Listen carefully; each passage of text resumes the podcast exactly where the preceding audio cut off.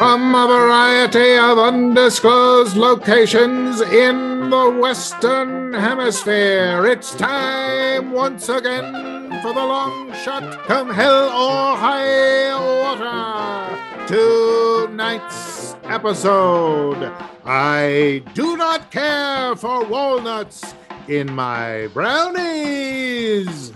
And now, please welcome the host of the long shot, Sean Conroy.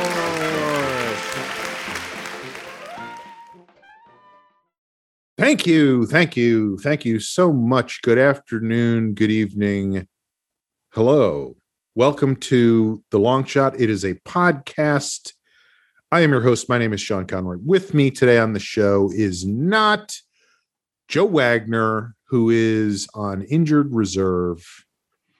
Also with me on the show today is not Jamie Flam, who is on religious observe. With me on the show today, the light at the end of the rainbow, the prize on the merry-go, the the the gold. Yeah, Amber Kenny is here. Hello. I honestly, I mean, I guess it's 11 years of doing this, but Mhm. I'm so used to not being introduced first. Like, thank God you did those phony introductions because I did the like, like I wasn't. Do I really never introduce you first? I don't think so. That's weird. Maybe, maybe. I, I'm sure someone could create a spreadsheet. And I think I'm because totally it's more full of shit. fun to introduce you, so it's like I always save that for dessert. You know what I well, mean? it's like the It's like I'm the after I eat my vegetables. Ja- Jamie and Jill are vegetables. well, I'm the unlike the others, so it's just Right. like good pattern. right. I don't know. Yeah, but I was not conscious of that. But I will from now on you'll be introduced first. I might be time. wrong. I might be wrong, but I'm I'm usually not 1st I might Uh-huh. be second or third. Right. Well, I apologize. I'm so sorry about that. Um No, are you kidding? I love it. It's like it's like I get the last bow. no, I get it. I get what you're saying. I'm so sorry. it feels like and Can starring not- Amber uh, Kenny. Can we not just really rake me over the coals for this? Is Okay, that sorry. possible? I'm sorry. Uh, so uh, Jamie and Joe are not here, and that is unfortunate. But we are going to deal because this show happens come hell or high water, no matter And- what. And the long shot, we do have a certain number of sick days and religious holidays that we observe. So It's in in the union contract Right. For the long shot. Um, we are planning to raise the uh, Minimum hourly wage. wage to we can raise it by a cents an hundred hour. percent. 100%. in one session. We could do that. Yeah, we it would could. still stay We pretty could. slow. we absolutely could um but uh so uh, l- let's just get right into it. I'll start. I i had a crazy thing happen today. So first of all i should put fu- full disclosure i got my first uh vaccine shot a couple of weeks ago. That's amazing. it's yeah and what's so funny about it to me is and this isn't really funny but it is the joke i've been saying when people are like oh yeah. I'm like yeah I love a not out- funny joke. it turns out it turns out being in the hospital for a week because you have congestive heart failure 20 years ago Good for is, something. is a Yeah. good thing you know i mean it is crazy to think that that is turns out to have been of some benefit ultimately right. you know that i got lucky when that happened as it turns out And you Um, had no reactions. You're No, but I have to go still for the second shot, which I think is the one that you're supposed to have a bigger reaction. But the reason I mention that is because today, oh, and my understanding, it's been it's been a I guess a little over 2 weeks since I got that shot. And my understanding is that after 2 weeks you are 92% immunized to COVID and I think this is right. I could be wrong. Please, I am not a medical expert. right, right. Do We're not, take this. right. Look, do your research. Please do your research. But my understanding is you're 100% immunized from uh hospitalization and you know yes, I've like you can still get sick but you're not going to get i guess hospitalization and death are the two yeah, things basically the, the, you, the two big ones you're you're okay yeah, I that's I've heard the same. Again, hearsay. Who knows? yeah right But but yeah, I've heard that. uh, we you- we still think people should uh, you know be cautious and wear a mask uh, that's my anthony Fauci. well, you want to protect other people is the thing. You could still shed the virus or Right. So here's the thing is that my friend who lives near here, who was one of my roommates in college, not the one who lives in Idaho that I lived with back in man, you're the like fall. thank God you have this I know. I college have community. people to see. But anyway, he was like, "Oh, cuz I saw him, you know, a month ago and we went for a walk just down by the water out here." And this time I was like, and this is, you know, everybody should be aware of this. I am on the verge within the next week and a half, I think I am going to head back to um, Los Angeles, Oh wow. which will be nice. I am eager to return to But the city of your second angels. shot? I'll get it here. Yeah. Okay. I'll get it here. I'll wait a few days. Um, I'm not going to wait because it's the same thing after the second one. They say you're supposed to wait two weeks before it becomes completely effective. And I just feel like I'm ready to go. You know what I mean? Like I've been here for over two months now and I'm ready And to you come were in- back Idaho for how long? for a month, give or take. Yeah. That's crazy. It feels like Idaho was longer than New York. Time is very strange. Yes.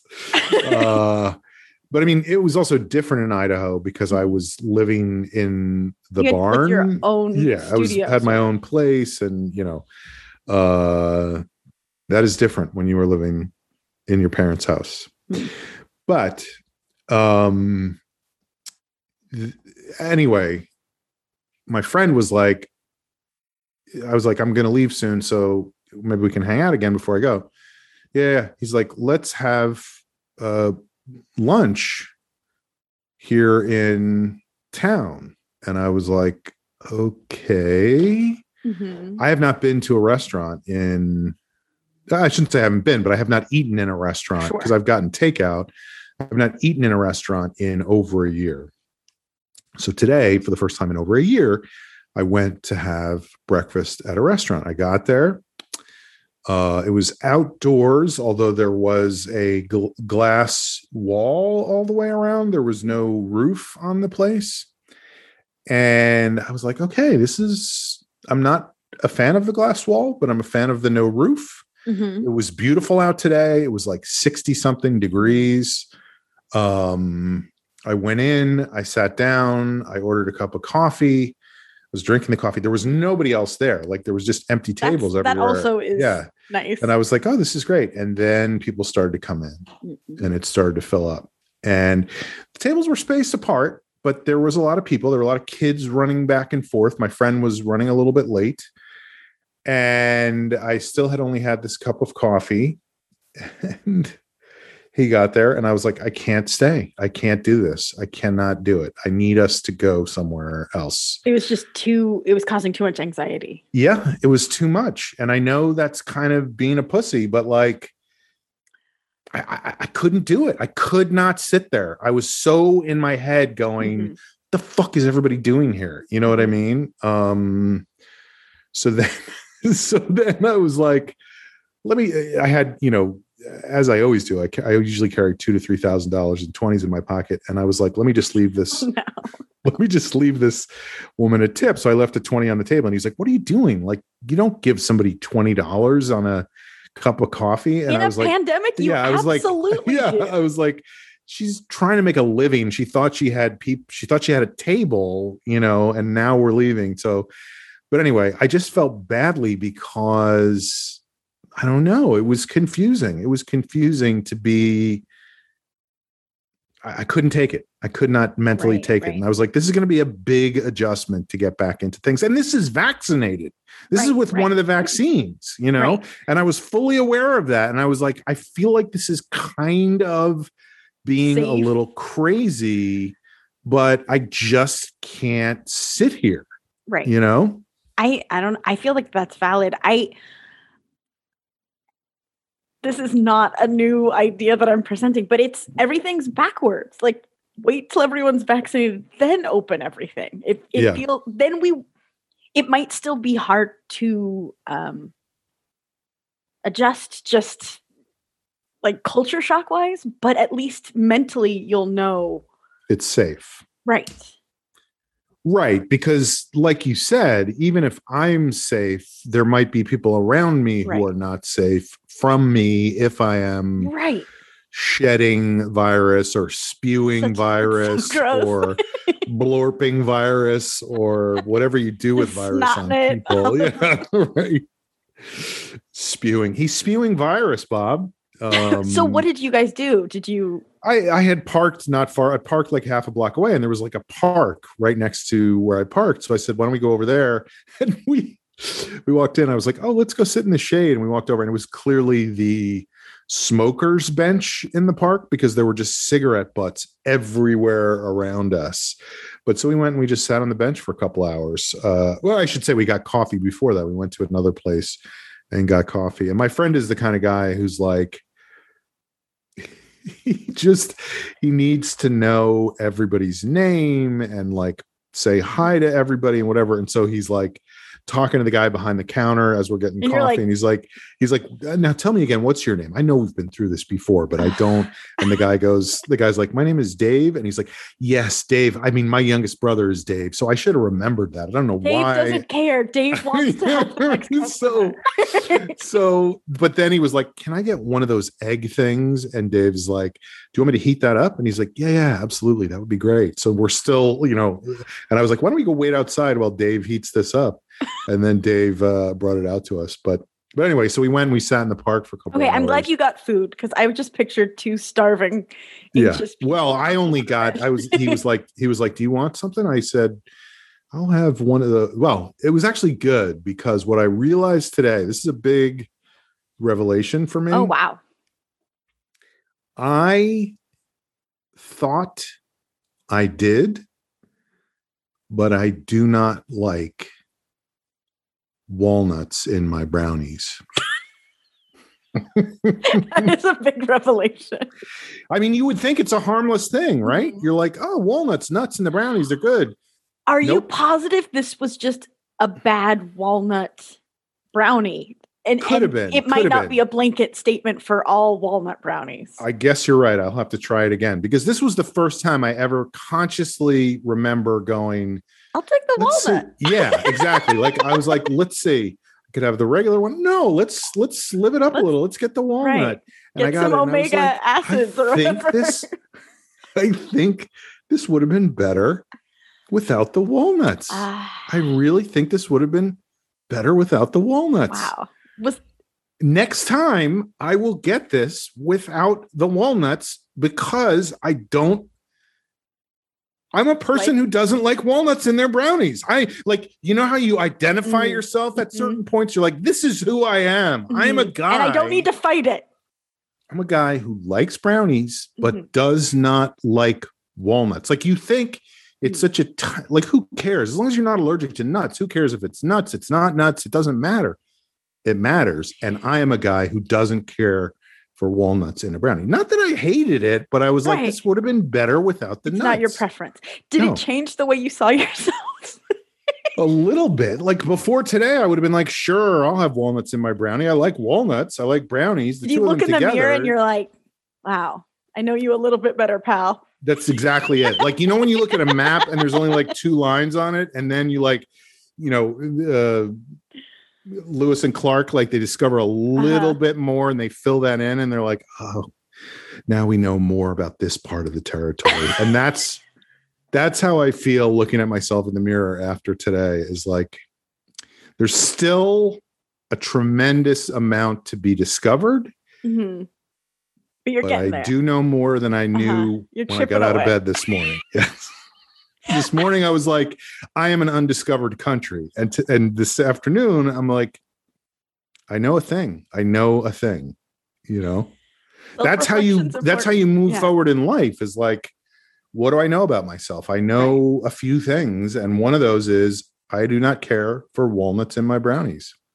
I I don't know if this is like ruining the magic. Like if there had been a if there had been a if there had been an episode if I was on an episode of what's the show where they go oh uh it's not the bachelor what's the show the dating game where they go do you like if I was on the other side of the screen and they were Uh-huh. like okay I have a question yeah bachelor number two do you like your brownies with nuts do you like your nuts or do you not like your nuts like it would be something like that right, Right, it Like would be kind of suggestive. yeah yeah and I would be like, I don't know. I really don't know. but today, I don't like my nuts. I do not care for my nuts. And then the bat the the the the date would be like, oh, okay. I'm gonna go back to bachelor number one. oh, you know? think that's gonna be like a he doesn't like his own nuts? Am I gonna like him? You know, like that's um I'm laughing because I don't know if this is like revealing too much behind the magic, but we were talking before the podcast that you had something you wanted to bring up, and I'm dying. Like, was it the brownie revelation? I wasn't even thinking about that. incredible. No, if no. you're like Amber, I have something that I really need to bring up. No, this is what it was. I haven't even gotten to the good part yet. oh, okay. Sitting on the bench, I realized that my shoelace had become untied. And I'm the So kind of person. My revelation was you can just be sitting there and your shoelace becomes untied. No, no, no. The big thing I wanted to bring up was into Jamie. no, the big thing I wanted to bring up, which I thought was a big deal, maybe it's not, was that I couldn't handle being in a fucking restaurant. You know, I I it Get it, though. me. I I completely relate. I So I is the nuts thing the thing you wanted to bring up? um I mean I didn't actually think that, but it made me laugh to think that it was. I mean, Don't I just stop me. I got the nuts. I still got the nuts. We got to get to the nuts. walking by restaurants in my neighborhood Mhm. kind of gives me the EBGBs, the heebie-jeebies, EBGBs. I, I know I say it wrong, The willy nillies, the helter skelters. but so I can't even imagine like being The jingle Sitting there. jangles. right. Oh, I got the jingle jangles. Sounds kind of festive. I um Mr. Bo jingle jangles. Well, last week, I think on Saturday was the first day that they opened restaurants in Los Angeles. I and like movie theaters, I think the whole shebang. Hmm. And um we usually do takeout on Saturday nights and then watch a movie on our couch as opposed to the rest of the nights where we make dinner here and watch a movie on our movie on the couch. but um but it makes it special and we I actually Jeff remembered, but he was like it's going to be a little dicey even just picking up to go food. And it was. Like you could tell the restaurant wasn't used to Having people there. Right. And they were a little, and maybe this is 100% projection, but I don't think it is like kind of amped, like giddy. And um, it was a it was a Mexican restaurant, and so the hostess was like, we were So they were this- so they were gidetto. correct. that's, that's accurate. Um, so we were on the sidewalk, and that's where people are waiting to either get a table or takeout.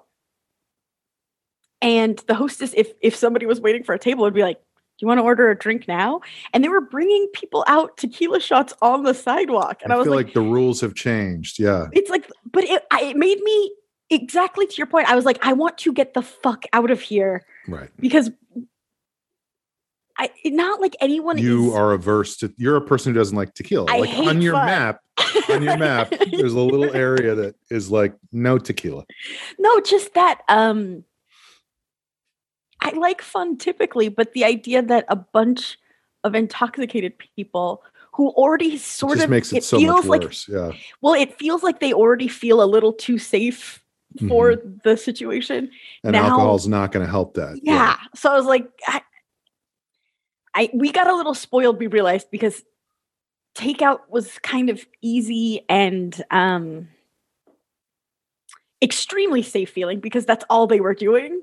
But now it it's yeah, it's interesting. It's I mean it's not the worst problem in the world right now, but it's It's interesting. No, no. I mean, there are worse. Like There the were- walnuts, for instance. Yeah, like who who who likes that? Like the, you know, there could come a time when it comes down to liking walnuts and not liking walnuts in your brownies, and you know that's the thing that separates. Those are the two political parties. yeah. Um. You know, I, we're joking. We're joking, of course, but crazier things have happened. You know.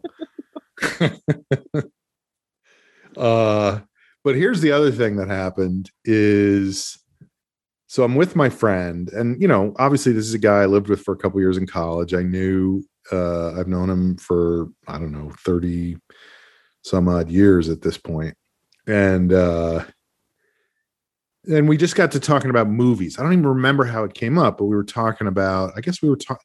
First thing we were talking about was, oh, we. I don't know. We started talking about what? What were we talking about? Just kidding. Um, No, I can't help. It was no, it wasn't that. It was uh Oh, shoot, no. shoot, shoot, shoot, shoot, shoot. we gotta get you having some conversations. No, we just started talking about movies, and uh, you know, he was like I said, he was a guy I lived with for two years in college, and we had four movies on VHS tape when I was in college. what were the four movies? Uh, they were um, Jaws, Good one. which is one that we were talking about. Uh, uh, Ghostbusters. Um, I'm trying to remember what the other two were. Uh, There were so many of them. Oh, uh, uh, Spinal Tap Great one. Holds up. I recommend watching it again. to Live and Die in L.A. Okay.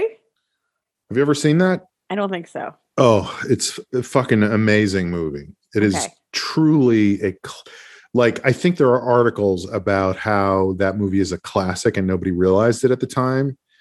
We realized it. Now people are like, "Oh yeah, that was a classic." But at the time, we were the only ones who knew. But anyway, so so each of those movies we probably watched a hundred times over totally. few years and you know we we had he, he- the two of us lived with two other guys and the whole uh floor was all two man rooms and i say man because it was an all boys floor It was male. male yeah and we moved all our beds into one room and had the other room as a social room so a lot of times we would be watching you know jaws for the 89th time and everybody from the hallway would drift into our so there'd be like you know 40 people in this one little room watching That's cute and fun. i mean or disgusting depending on what was going on Well, the if it's a pandemic, yes. Yeah. Uh, but anyway, we're talking about movies, and I started, you know, and and so i and I was talking about going back to LA, and I'm I was like, I'm excited, and this is true. I don't know if I've talked about this to you either on air or off, but I am excited to go back to LA because one of the things I am planning to do, and I've been planning for a while, is I'm going to make a full on short film to submit to festivals and stuff. Like I hmm. have a plan. I have a big plan to make a short. And, you know, short is a variable term. Like it Mhm. means less than a full length movie. So it, a short Could could, be, be 45 seconds, minutes. right. Yeah. Or it could be a blip, like a Vine short. Um, if anybody remembers Vine, that was like two years ago. And, uh, anyway, I said, Yeah, I have this plan. I want to make this movie. And he said, he, he was like, do, do you, he was like, first of all, I want to check in and see if Dave is doing okay. Hold on, I'll be right back. Let me go check on Dave. I don't know. But he was like, um, do you want to, do you mind telling me what it's about? You don't have to, but you know, whatever. And I said, actually, I would like to tell you about it because I have to get to the point where I can pitch the movie. So let me just pitch it to you and you can tell me what you think. And this was today. This was today. Wow. This And is a I- big I- day I- so far. Yeah. And this is it's only 7 a.m. at this point. So, you know, uh no, no, this was late like breakfast was at 11 30, you know. So by now it's like 12 30 p.m. anyway. I like that we can plot it minute by minute. How long were you in the first restaurant? It's like By the way, sir, my name is Dave. I said Dave, right? Um, but anyway, I so I pitch him the whole thing. Eh, whatever, it doesn't matter. At some point, I will be pitching it to people and trying to get money from people. You know, so he his job is in sales. So he's like, if you want my five cents, my my nickel, you know, what how, how much is five cents? My dime. Anyway, he's like, if you want you okay? I'm trying to make up for the fact that other people aren't here. Um, We're fine. We talk a lot. oh yeah, I should be interrupting you more. Is that what you, mean? you're like doing it for yourself? go ahead. Go ahead.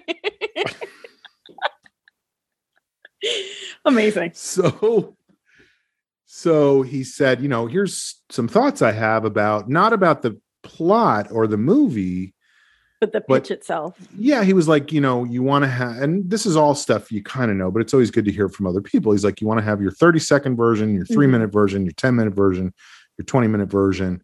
And I was like, yeah, I, I 100%, I, I, whatever. And, you know, and then he was telling me about like getting money from people. And, you know, we went to college with the same people. And he's like, there are people that the amount, and I told him how much money I was hoping to do this for. And it's, it's not an insignificant amount of money. You know, it's not like I'm like, I can do this for 40 bucks. It's like, I want to do this right with a real shoot and real actors and SAG and a crew. Everything Equipment. and locations, the whole, you know, it's a 74 day shoot. That's what I have planned for. Um, Oh wow, you really have it planned. No, two Oh. days. it's Um, a long sh- short. shoot the whole thing in two days because every day is a, is a lot of money, you know? Right.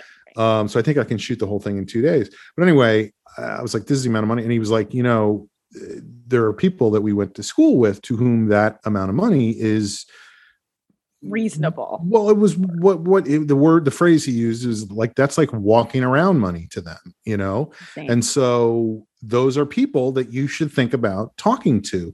And he was kind of saying like you know, just uh, the reasons why it's okay to do that, that it's Hmm. okay to ask other people for help when you're Mhm. doing something like this because first of all people want to help they maybe respect you or respect what you're doing and believe in what you're doing and believe in your talent um, also there's the element of like there are people to whom and this of course has always been true about filmmaking there are people to whom just saying i helped produce a movie that got made in hollywood is just fun to be able to say Right. to people it's like know a cocktail party Yeah. conversation. and and you know i went to the screening and i schmoozed My with name the is in the people. credits. yeah yeah so all of those things so he's telling me all this stuff and whatever and it was That there's value for them. You're not just taking. correct and i and that is a good thing to hear because that is very Mhm. much something that i have difficulty with um and he- anyway so we we talked about all that we talked about you know then we moved on to other subjects we talked let me see what did we talk about we talked hold on i have a, i think i took notes on my phone uh no um go ahead but uh anyway Should I leave you guys? so i get home from this whole thing uh-huh. and I see that I have a message on my phone and it's from him. And I listen to the message and he's like, Slower. I listen. So I, so I hit, Then what I hit- happened? I hit voicemail and it says transcribing voicemail. Oh. They always mess up a couple words, don't they? No, I listened. Yeah. Right. uh he says you know apparently according to the transcript he says hey i just wanted to unintelligible and i was like what the hell does that mean uh no he goes well, you succeeded. he go he yeah he goes i just wanted to say i was on my way home and i realized i never said what i should have said which is that when you you know i would like to invest in this thing because i want to prove like I, if you know i want to make sure you know that i believe in this and i believe in you and I want to, you know, Aw. and right, but but like what I realized in my head, and and and and this may or may not be true, and we'll never know, is I was like, does he think that the reason I initiated this conversation was to ask for money. was to ask him for money and i need to so i called him right back and i was like Uh-huh. hey I, I i appreciate everything you said but i just want to make sure it would horrify me to think that you thought and and and it didn't matter what i was saying because he was like no no no i it's fine i just want to make sure you know like we're now we're just talking over each Uh-huh. other and he's like no no no i just want to make sure you know that i want to be a part of this and i am 100% on but what if that's true? I, I'm Like, sure it I, is I think true. both point of views are probably true. You didn't come to it asking for money and he wants to give you money. And both of those things are win-win. true. Yeah. Yes.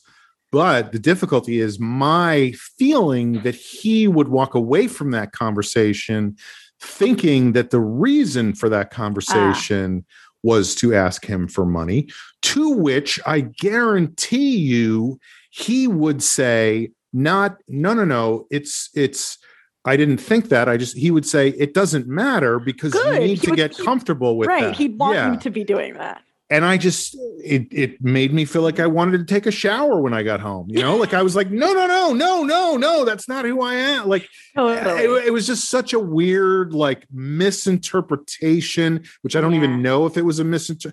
Like it felt very, it felt very curb your enthusiasm. It felt like right, right. We were we were just like talking a little bit past each other at that point. And like i said it's past that at this point and now we'll never know. You know what i mean? Like it's done. And he may go to his grave believing that i brought that up to get money from him or he may not and i may go to my grave i well i'm not going anywhere right now because i got vaccinated. vaccinated and I left the restaurant before anything happened. But anyway, it just No, was such a weird thing. I um I actually I don't know why I said actually. I very much relate to what you're saying because I have I've thought back on there's been so many times where I've sort of like actively sabotaged or may, not even maybe sabotage is too harsh of a word but like there were so many times in my life where people would have easily helped me but I was Mhm. so determined to ensure that they thought that I wasn't asking for help. Right. And it's like, it's where is this coming from? It's very bizarre. It's very not Hollywood. Oh, it's hundred percent the opposite of Hollywood. Well, I was telling him about this. I actually, I do you remember I said this to Jamie at one point? I had read this book, and I don't remember the name of the book, but it's about a guy who's like an indie filmmaker, or it's written by a guy who's an indie filmmaker, and he talks about how to raise money when you want to make your film. And the first thing he says, this was the thing I said to Jamie when he was raising money for Dynasty Typewriter, was get a yellow pages and start calling dentists because dentists make money and have lives that they're sort of like uh, i'm a dentist. Like i'm not uh, they're not glory hounds. Yeah they're not or they're not like their, their lives are not like hey it's this amazing thing. I get to fix Mhm. people's teeth and so there's dentists with money who would be like yeah i want to be a fucking hollywood producer fuck yeah you know um I th- just the idea of that though, like already uh, gives me anxiety and it was hypothetical. of cold calling people yeah But another thing they talk about in that book that this guy said, and you know, it, it's funny. I said to my friend, I was like, I'm sure you have heard of this type of sales tactic. Was the guy said, you get 10, the book was written like 30 years ago. So it was like, get 10 guys in a room and you pitch them your idea. You say, this is what the movie is. Then you show them on the screen a clip reel from your cinematographer, other stuff they've done that looks So cool whatever. It's real. They can, And you go, so if you want to be a producer, it's $5,000 a share. I'm going to put each of you down for 10 shares. Oh my god. And then you just let that hang there because you're forcing them To say no instead to go, of wait, wait, wait, I don't want to do that. Instead, you know, they're the ones who have to make the awkward no thing instead of you being like, look, I know this is a big ask and whatever. kicking the ground and saying, shucks, could you yeah, possibly you f- you force them Mhm. to go either they're already they're like automatically opted in, basically. right and you're and and yeah i forget what my friend even had a term for it it was like the the choice of no choice or something like that Oh, where God, like so bleak.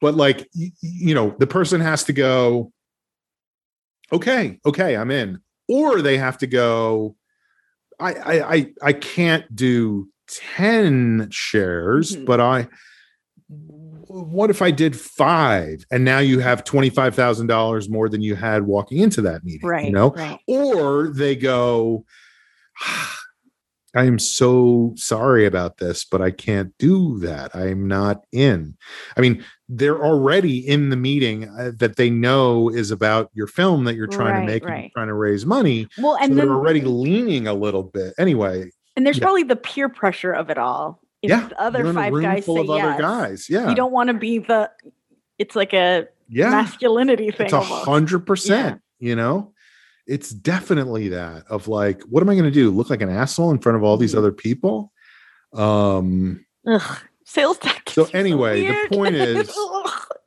the point is amber oh god, I'm just getting on my feet. like, like I know you have a job. I do. I do. I'm very lucky. and i know you want to be A big not time a taker you don't want to uh-huh. be a taker you want to be a producer sorry i'm just honing my pitch I bet. I don't know. I could be wrong, but we have some pretty amazing fans. I feel like even just after this episode, people will reach out with support Okay. and without even knowing the. i mean feel free absolutely you know? And that's I mean, even- that's why you without brought even it knowing- up, right? well let me just let me just just to go right, Right, back to the shame this is all oh my god. He never stops talking about it. He keeps telling mean- the story about he didn't want to tell the story about it but by doing that he's telling the story about it and he's doing The it again slipperiest salesman in the game. Do you know that he went back into the store and said to Dave, like, I just had this conversation across the street. Can you believe it, Dave? Do you want to be a Hollywood producer? But that's really Um, exciting. It, it's exciting. I am excited about it. I am like, really, doing things. yeah. And that I, I- sounds condescending, but I don't mean it that way. Like it's tough right now to do anything. number one, fuck you. Number two, no, no, no, no. I mean, uh, yeah, and I have this script that I'm working on. Like, I, I, you know, I wrote this pilot last year during all this, and I really feel good about it. And nothing has happened because of it, and that is the nature of Hollywood. And so it's like, okay, then what's the next thing? What's Mhm. the, you know, um, and so this is an idea that's been brewing in my head for years. And if I could just I think you would really like it if I could just explain it to you. Do you mind? Do you mind taking a second? And I'll tell you. I, I and I'm no Hollywood mover and shaker, but it feels increasingly that you kind of just have to make your own stuff. And Well- then and then you the powers that be I mean, see that I you're think- already a success and then they'll give you an opportunity. I the- think back to Bill Burr's episode of The Long Shot, and that was his advice to us and to everybody listening was make your own shit. And that was what nine years ago. I'm finally listening. I'm finally listening. But I mean, that's also a thing because I've I've been saying that for 25 years to people who complain about not being cast, not 25 years, 20 something years, to people who don't get cast on Harold teams. I'm like, so what? You don't let those people dictate what you get to do. If this is what you really want to do, because I go back to the early 90s before the Upright Citizens Brigade came to New York. And I was improvising in my first improv group, and we were performing. I mean, I've told this story a million times, but here we go again. Do you want to invest in my movie? um, but I wanted to be improvising more. And so I said, What can I do? I went, I found a theater. I rented a theater. I had a job at that time. Uh, I was teaching school. So I could afford to pay $250 a week. I couldn't really, but I right. had the money to do that um, and hope to make that money back by getting 25 people to pay $10 a week to see the show, which sometimes happened and sometimes did not happen.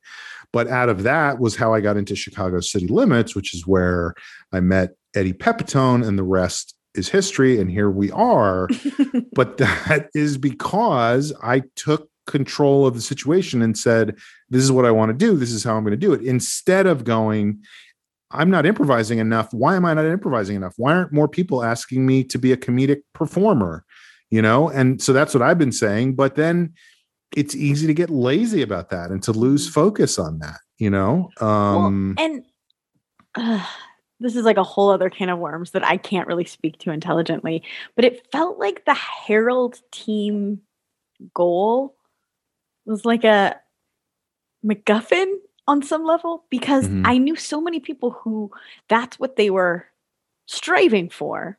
It's the keys to the kingdom. And then you're like, what the fuck either, is the kingdom? Well, and they would either get it or not get it, but either way feel like, now what? Yeah. It it's right. it's not like you automatically get a sitcom because you were on a Harold team. Like it's it's like shooting not far enough or mm-hmm. something. I don't know.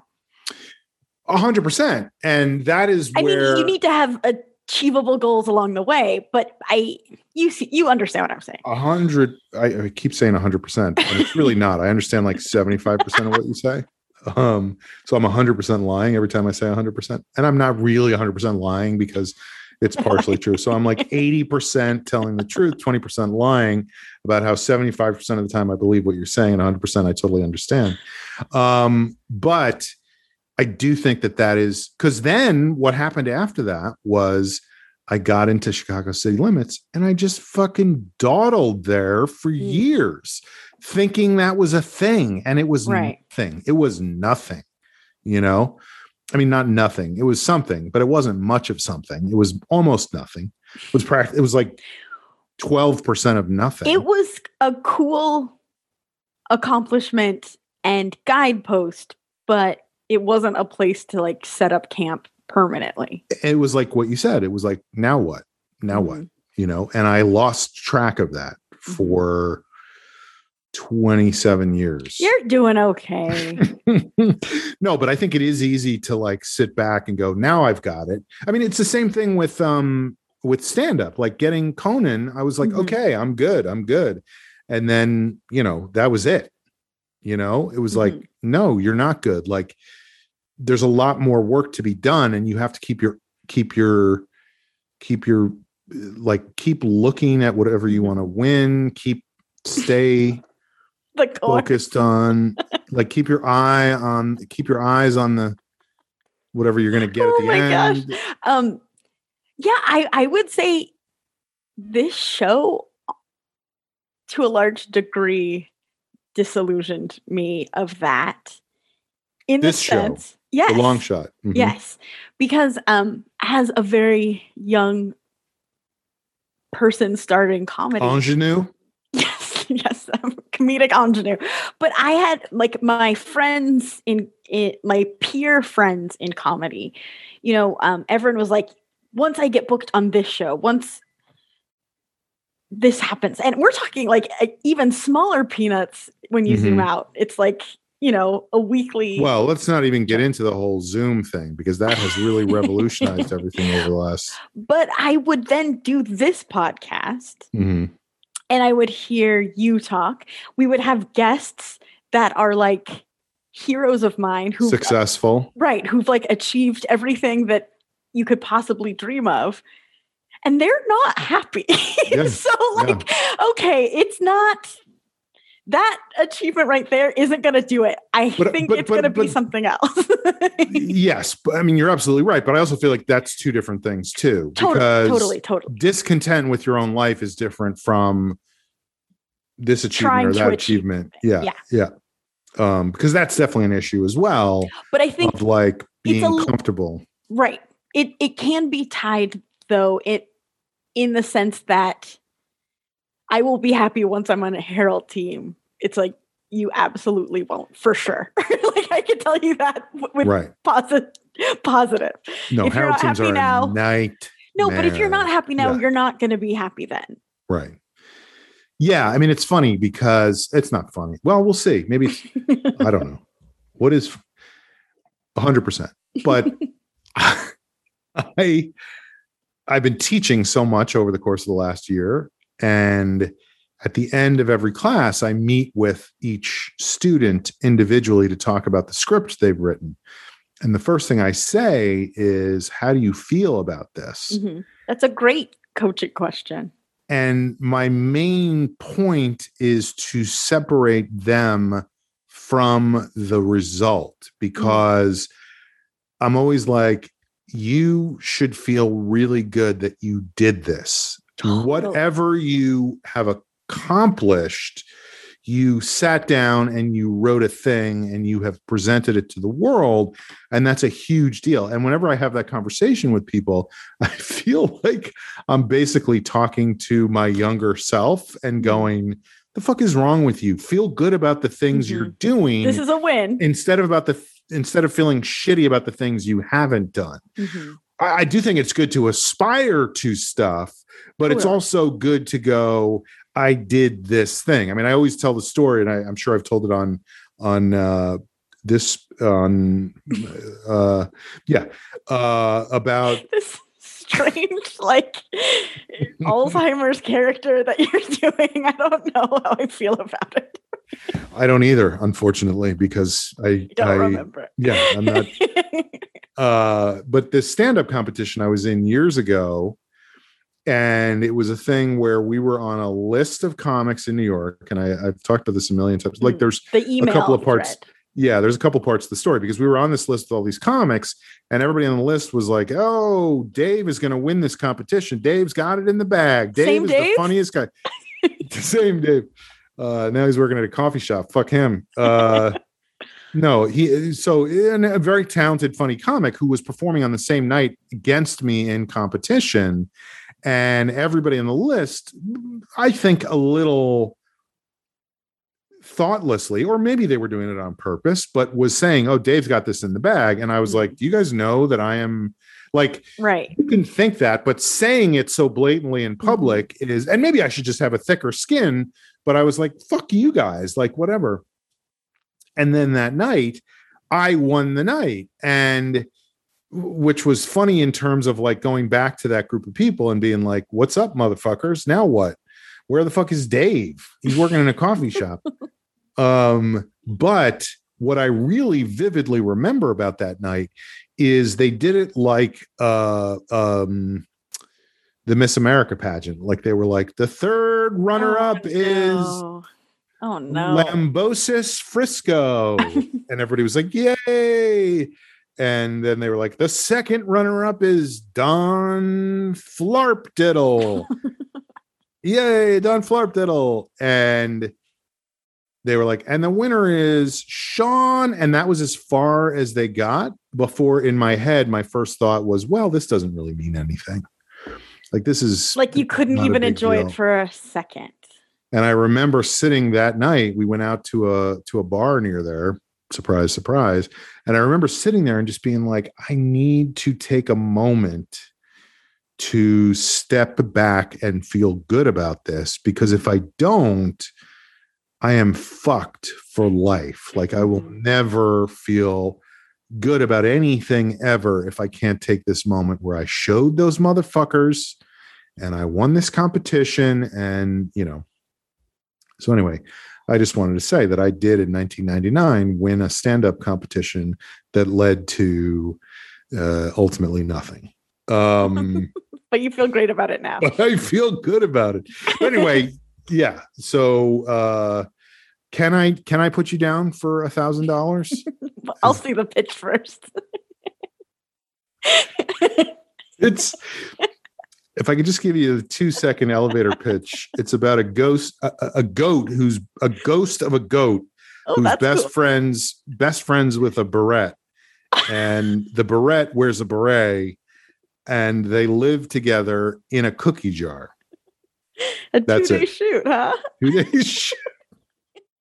You know how easy it is to work with barrettes and berets. Those, those guys are simple. Uh, so anyway, all I'm saying is, can I put you down for a thousand dollars? You should say it's about relationships. That was um That's the pitch. that's the big joke that um, me and my college friends used to always say is like, oh, that Mhm. play, it's about relationships, which means absolutely nothing because every single thing in the world is about relationships. It's just like, it just, it makes me laugh because it sounds like it's, you're saying something, but you're saying nothing. Yeah. I mean, that might be a good um that might be a good hook for this show, you know. about about relationships. um all right, well let's take a break and then we'll Okay. come back and we'll do uh I don't know if you have anything uh yeah, there's Jeff. um I'm in my nook right now. I switched it up. you have a nook too. Well, that's how the nook came up. Oh, it was. I thought it was Jamie's nook. It's your Yeah. nook? I my, my desk is in a nook, and then when Jamie was talking about a nook, you were like Amber also has a nook. Whatever. We're recapping. Here's the thing. I feel weird because I have a cranny in my apartment. Is that made- weird? I think you made that exact joke. I have patterns. I have patterns. Uh, okay, let's take a break. Yeah.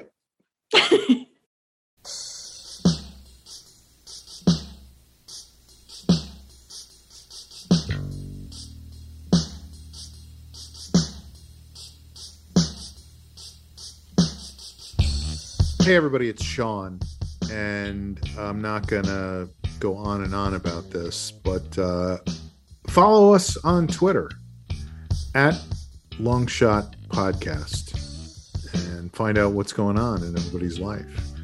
And if you don't know about Twitter, you should check it out because there's a lot of really uplifting stuff on there to read about. People have opinions about why you're good and why things are good and you know how everything is good.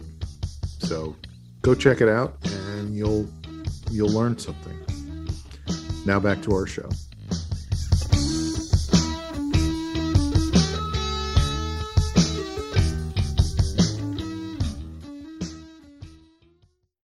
We are back. You are listening. And thank you for that. Hmm. We Uh, don't say that enough. in any aspect of our lives, but certainly not in this one.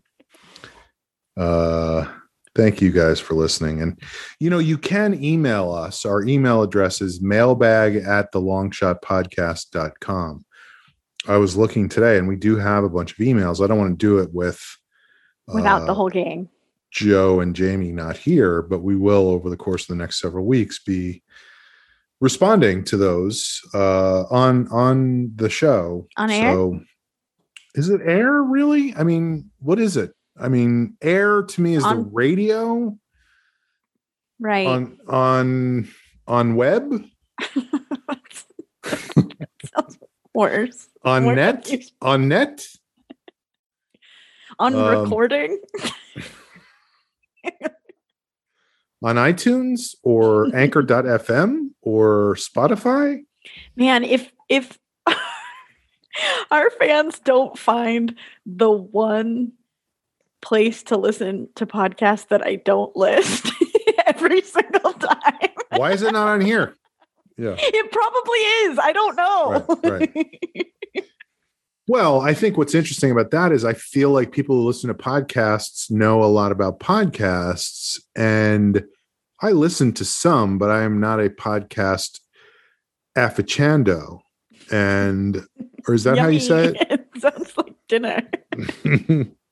uh, tonight we have a freshly shaved aficionado in a raspberry remoulade.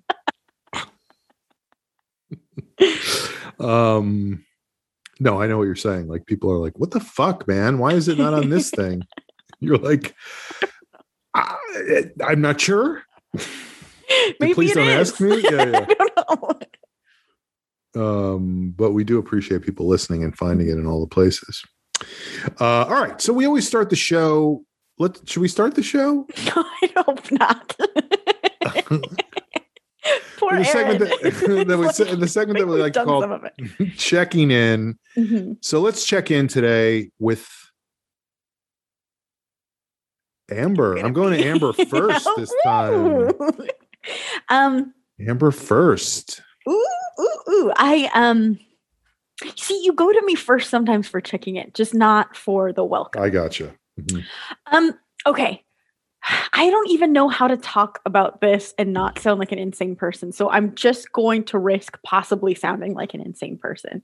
Is this Um, about how you are Napoleon Bonaparte? Because that is going to make you sound like an insane. Like that's the classic symptom of insanity. Right. right. I feel like anytime you see an insane asylum in the movies, There's someone there's somebody thinks, wearing a hat who thinks he's Napoleon Bonaparte. So let's see Do what happens. That's because of the Napoleonic complex, and some screenwriter thought that it was like literal. But a Napoleon Napoleon complex doesn't mean you're insane. It just I means know, but I'm- I, I what I'm saying is like, do you think that at one point a screenwriter was like, I need a collection of crazy people, heard that idea, translated it too literally, and then then that translation kept getting translated into other forms of media because it's not something I've ever heard of in real life. It's just Mhm. in movies.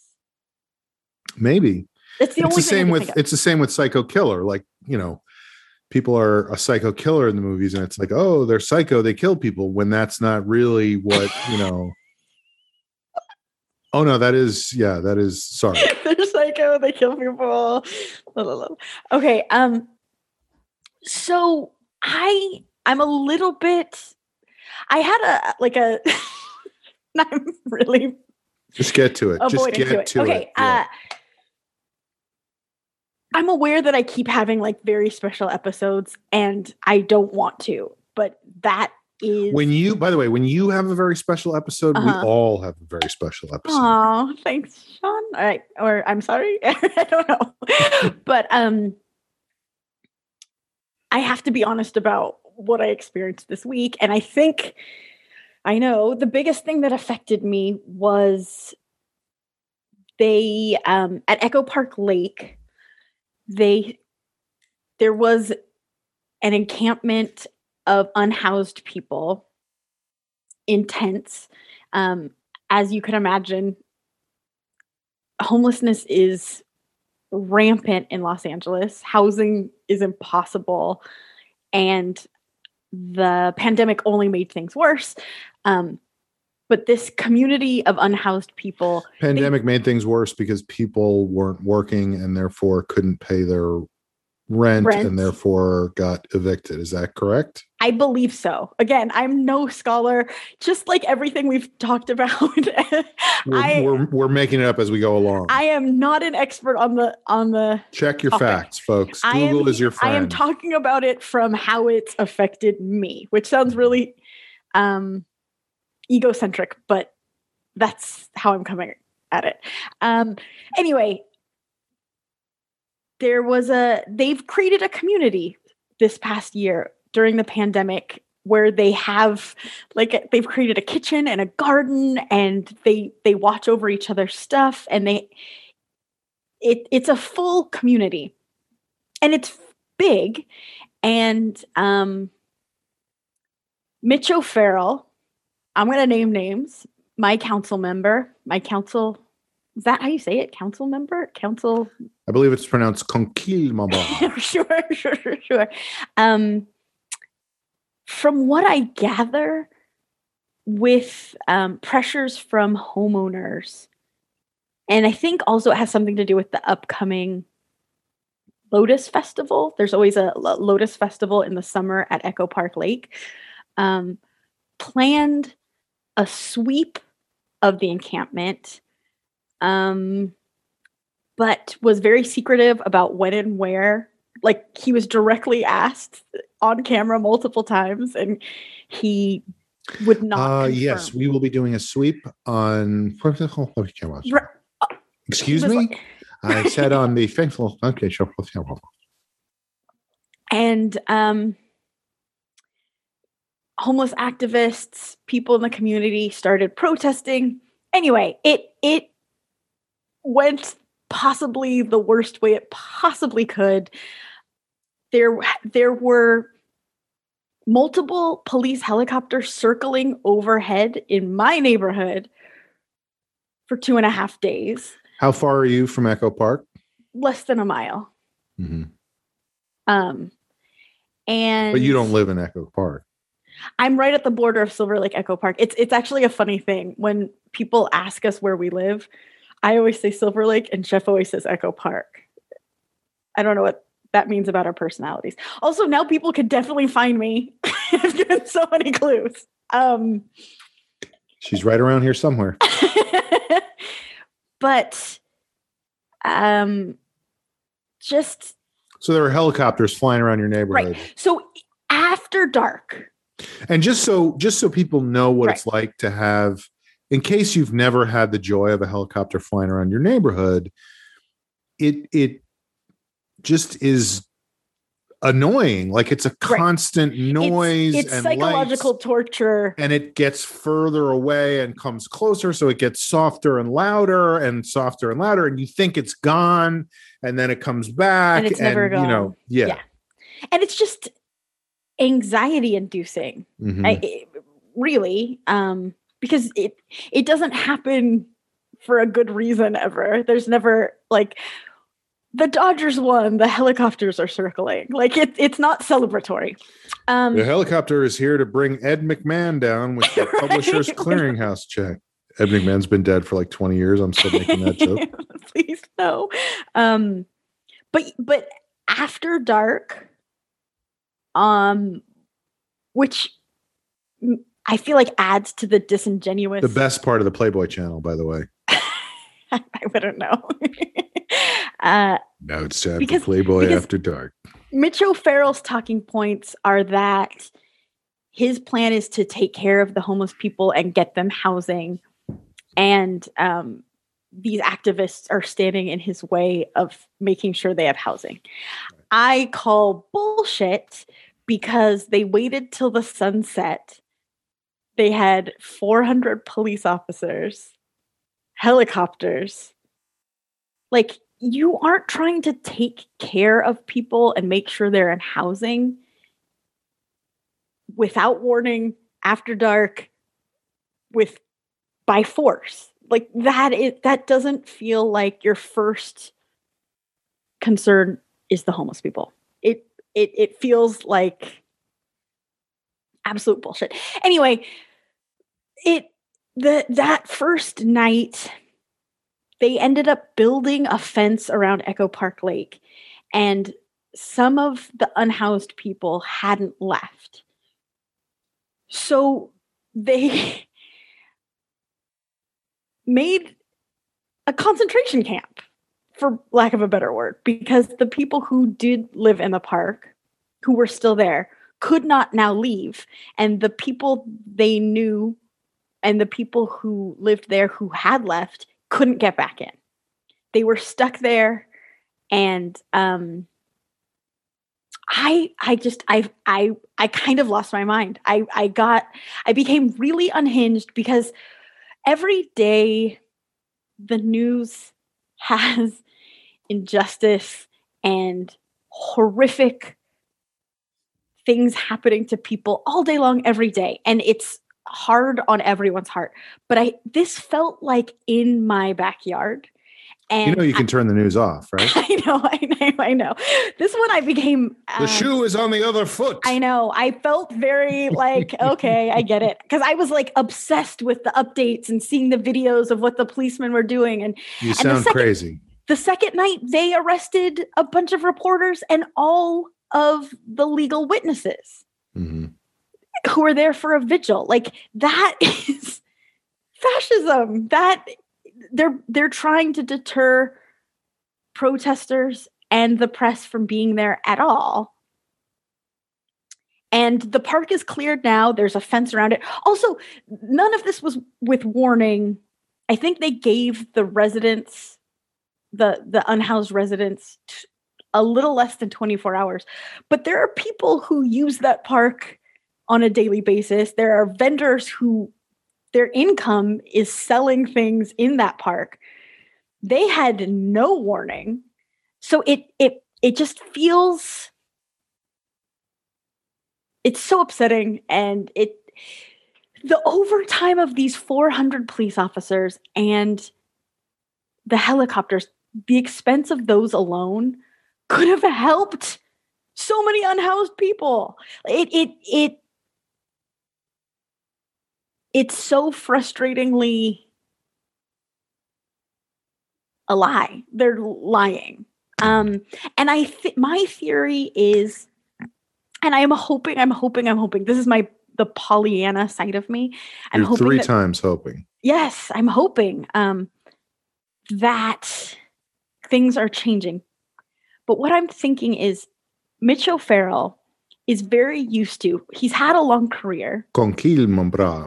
right i used to go to luncheons that he was at all the time when i worked at the bank because we would be part of the hollywood chamber of commerce it anyway Ja, ja, ju, ju. not like he knew me or anything but it's just strange Um, Hello, Amber. It's me, Mitchell Harold. That's his voice in my head. We're going to do something at dawn tomorrow. Ugh, the worst. Not Dawn. In the dark. In the dark. Wait till the dark comes, and you won't believe what you see when you waken when you waken in the morning. Oh, and these people, the housing that they're given is a hotel room that once they have it, they have to abide by very strict rules. Like they have they have a curfew at 7 p.m. to 7 a.m. or something like that, which some people would argue what's the problem with that? But I've read articles, not to sound like right. other people, but there are unhoused people who do have jobs and their jobs aren't within those out. Like they, to do their job, they get home at 9 p.m. So what they're- kind of job gets you home at 9 p.m.? You got to go earlier, and then you get home on the right time. Yep, everyone has just a- nine to five, the whole world. Had a job in word processing. They're looking It's- for people at the post office. It's, it's, um, yeah, I'm, I'm not even being eloquent. I haven't been eloquent about it all week. I've just been like angry and sad. On Thursday, especially, I could barely work. I could barely focus because I was thinking about the fact that there was a fence built around a bunch of unhoused people less than a mile away from me, a concentration camp. And there was, at the same time, the helicopters were still going. And it's just like, this that's my representative who did that it's it's disgusting and oh i didn't even get to my theory. My theory is Mitch O'Farrell and other people in local politics for years have been able to kind of go under the radar. The only people really paying attention to them and the only people writing them letters and asking to meet with them and definitely the only people giving them money on any level are rich people are homeowners are people who are very are nimbies you know not in my backyard. And so they have deep patterns of just even though their constituents are a broader more diverse population they're used to just catering their policies to these this very specific small demographic and i oh, think he w- that's American politics writ small, right? Like that's Right.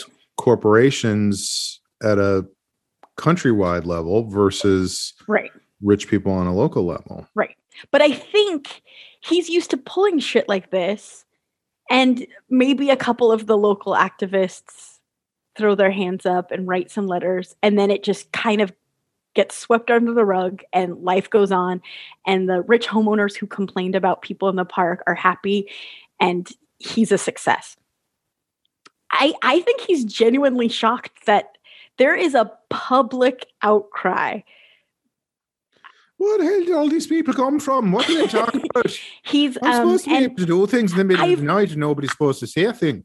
I've again, I'm unhinged. I've never been the kind of person that replies to a politician's tweet. But now every time he posts something, I'm just like, can't wait to get you out of office. like, um, oh, there goes that Amber Kenny again. I and I Amber I sh- underscore Kenny on Twitter. I got to find out who that is. oh no. I may have I- to come around her place and check out her blinds.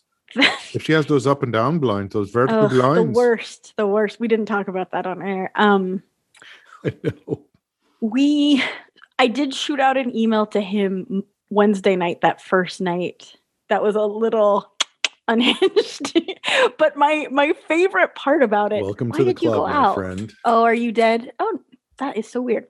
Um, my favorite part about it is he has an automatic. Wait, did Jeff just die?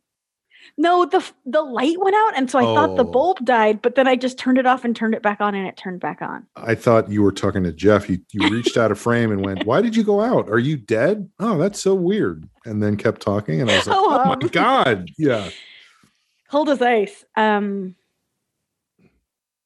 what in the God's name was I talking about? Talking Oh, I wrote him an email, and so he has like an automatic response because he gets Of so many emails. Um, and it just made Just me so you know, this is an automatic response. Right. Get your input. We'll you it, as soon as possible, or ASAP, as they say. it legitimately made me laugh because the tone of his response didn't match my email. Amber, so great to hear from you. right. I love what you Thank got to so say, and I agree with you 100%. And when I say 100%, I mean 0%. but um yeah it's it's it's super duper heartbreaking and i am no i'm no expert on how to solve homelessness i can't Right. even pretend to be um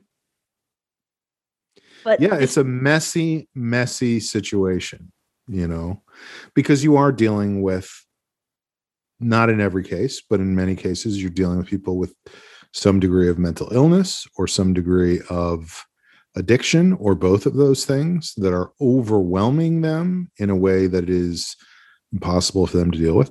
I also look at, I mean you keep saying rich homeowners which i'm sure is a real thing but you know there are probably also people who live in that area who are like like imagine you're you're buying your first place and you Mhm. buy a place in echo park and you're like i love this neighborhood. I love being able to go to the park. There's there's boats there that you can go on and Swan pedal. boats. yeah. And then you have two kids and you're like yeah we can't we no, we don't we can't Right. go over there anymore. I sympathize with those people too. I mean they're they're not you know they're not in the same dire situation right. that people who are being kicked out of this place are you know? And then you're talking about concentration camp. And i will say i have a difficult time focusing on things. So i, I feel like if i had been able to go to concentration camp maybe i'd be doing a little better right now but you know that's a whole Jeez other Louise. I um yeah, and and because I've been completely unhinged and bugging out about this, I have found articles that back up my beliefs. That's what we do, right? That's human Mhm. nature. But there's a lot of literature out there that says doing the humane thing and providing actual resources and actual housing in the long run is a lot cheaper. And so it's like, it feels like a no brainer. And I know I'm a Pollyanna dum dum, but it's like, if it's cheaper and it solves the problem that everyone doesn't like, like, what are we doing? But There's but a- people don't like handouts. They don't like Yeah. the idea of handouts. there's a um i think i could be wrong about this but i think there's a book that somebody wrote about a town or city in the midwest and i want to say minneapolis i could be wrong about that but i feel like maybe it was minneapolis where and maybe it wasn't minneapolis was Really fine. Let's just decide it was.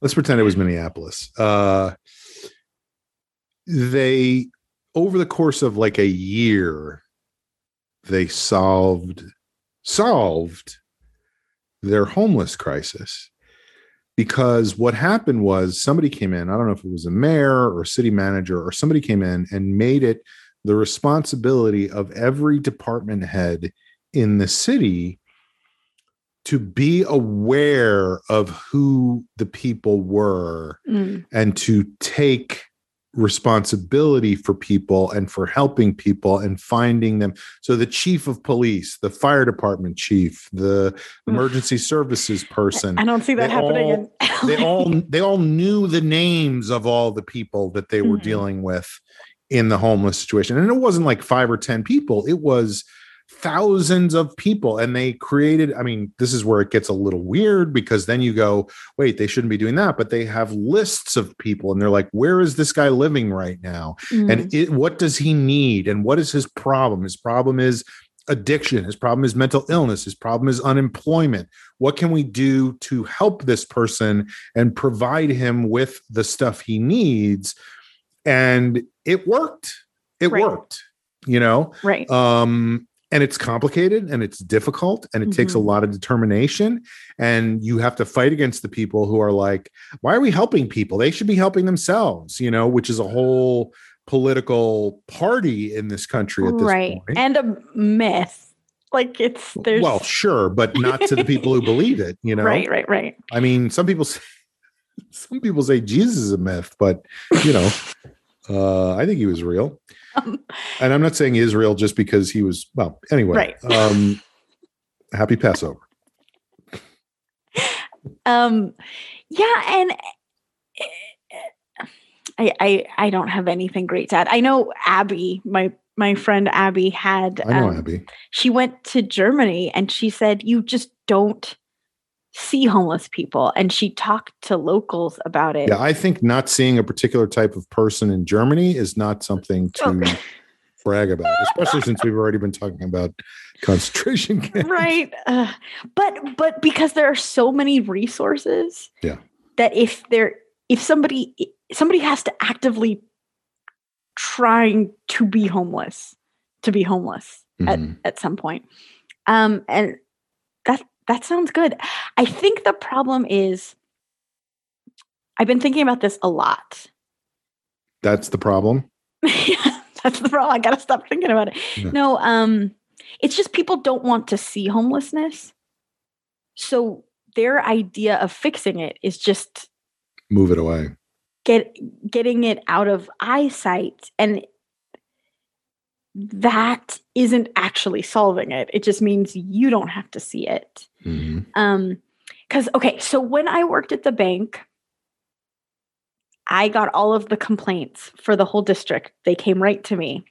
Why weren't you at the luncheon? We had a luncheon. You weren't there. What's going on? No, I mean from customers. Oh. And um there was a guy who would call me like once a week to say that there was a homeless person sleeping close to one of our ATMs. And every time I would be like "Uh, I'm so sorry about that. Click kind of. I mean I I did it more I- I, would like you to go wake him up, please. Well, that's that's what I um on a personal level, I was like it is heartbreaking that homelessness exists. I do not understand why you're mad at me about it. Um but somehow that complaint got escalated to my boss and he immediately was like, "Oh, I'm so sorry, sir." And he called the police on this homeless person Mhm. and that like blew my mind um and i get it people want to feel safe around their money or blah blah blah blah blah but Well, I mean, don't say that as if that's not a concern. no you know? i sure but i I mean, look, people are worried when they get money that somebody's going to take it from them. But I'm not i'm not expressing it correctly this guy would be mad if he saw the homeless person from his car like Mhm. the homeless person wasn't directly threatening him he just didn't like that he was there at all Hi, Amber. It's Peter again. Right. I have to tell you, I'm in my car and there is a homeless person outside my car.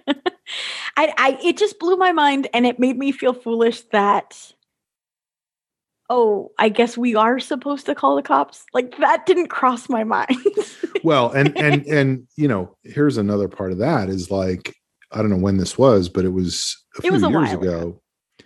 and I feel like I would hope that we have learned since then to not get the police involved in anything like that. Right. There is no reason to, you know, Right. Right. unless it's a violent confrontation Mhm. to call the police in a situation like that is asking for a problem. A hundred percent. And I think that is part Like of 80%.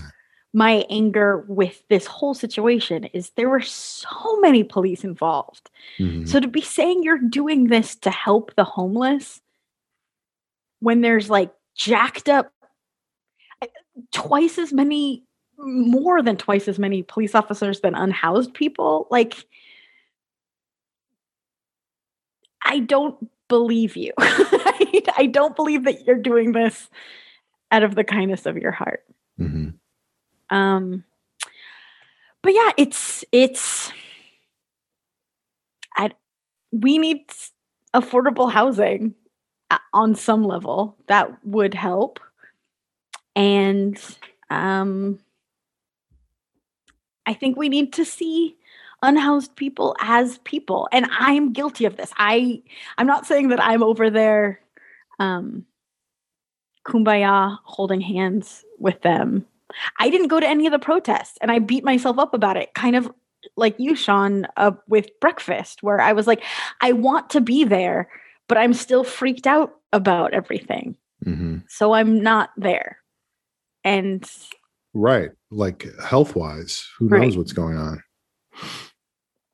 Oh, yeah. and I mean, it's all very complicated. the CDC guidelines on encampments are to get them to separate housing unless they won't move and then do not move them. It's actually unsafe and bad for the health of the community to get them all wandering the streets and you know what I'm like uh, anyway Mhm. it's so frustrating. It's so frustrating. It was the wrong move.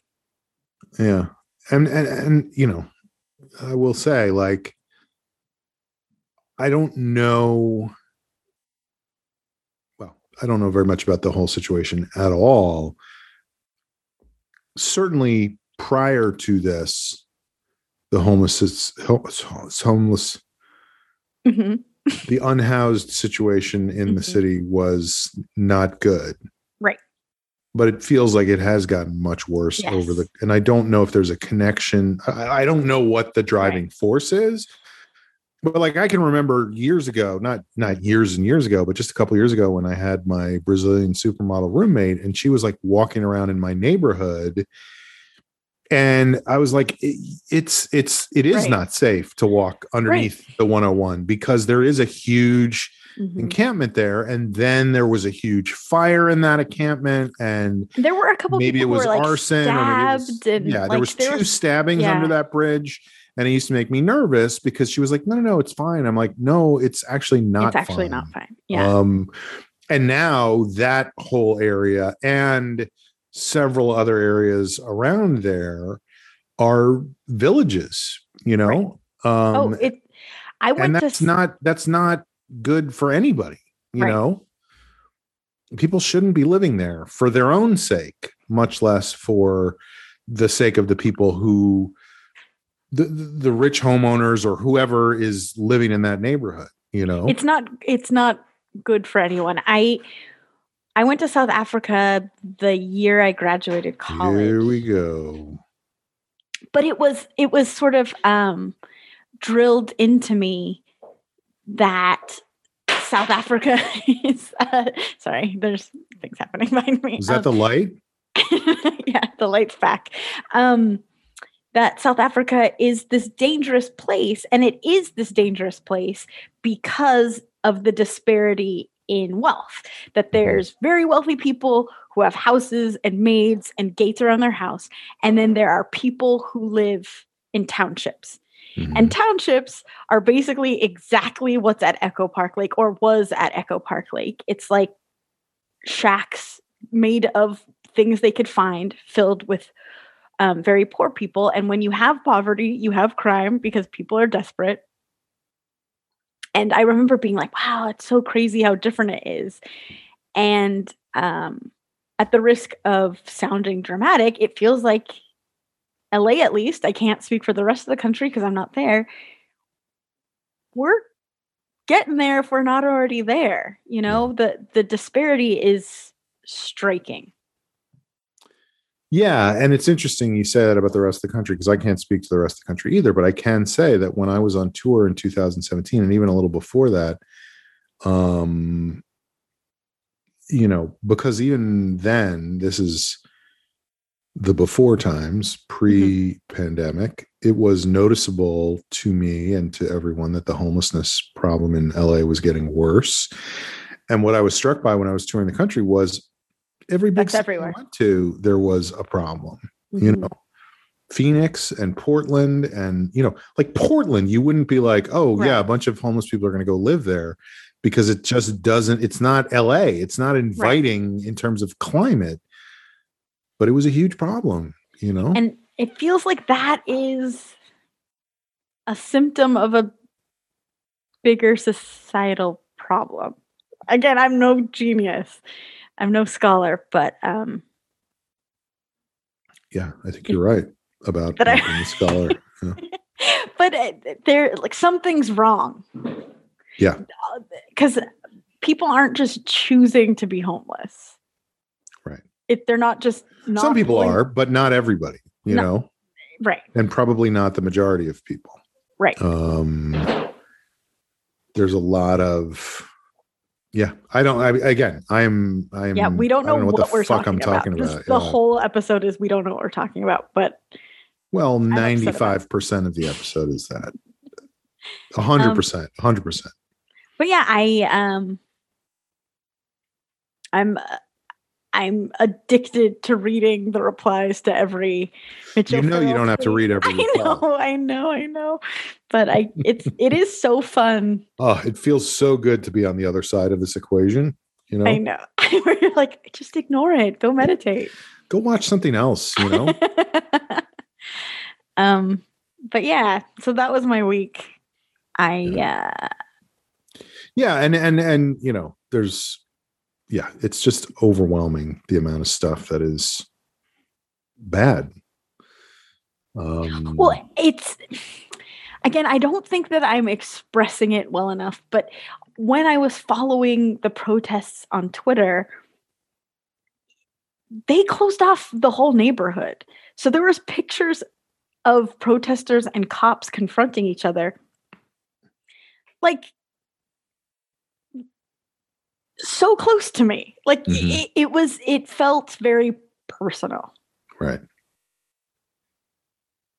like it was in your backyard hmm And again, the Um, helicopters will make you feel insane yeah the Without helicopter thing actual- is crazy without being. that is to me so essentially la the helicopter thing you know because where I live up at the top of the hill there, uh, not so much the last year, Mm. but I live right at the end of the Cahuenga corridor, which is where all those dance clubs are. So every now everyone's going to find your place night- too.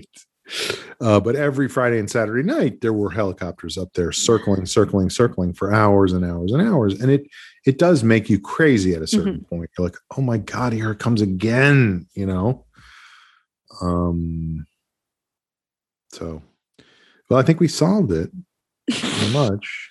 I don't know Yeah. what we solved, but Mhm. um, thanks for letting me talk about it. I'm I apologize in advance if I was so wrong about everything. I'm I'm just saying from my point of view. Right. Um. Well, that's a bummer. So I guess we'll stop there. oh no.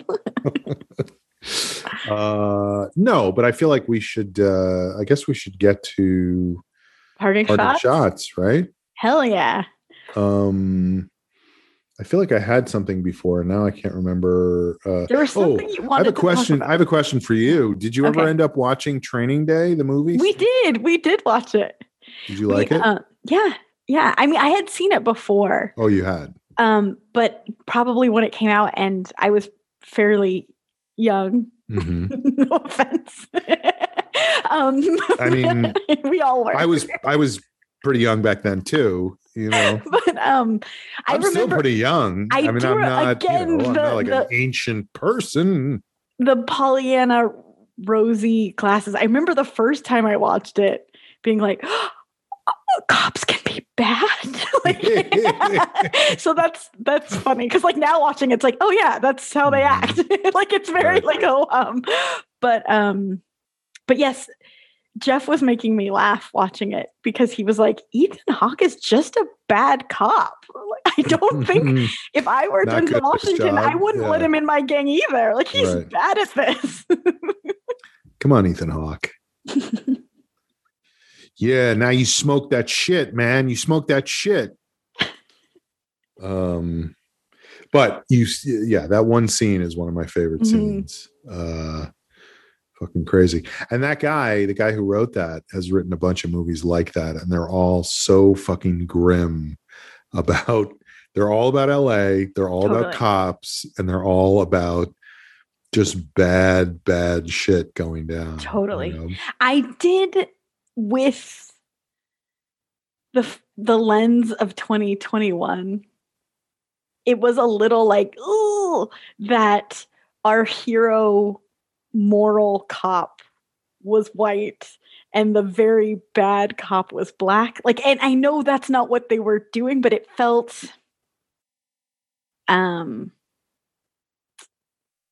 I don't know.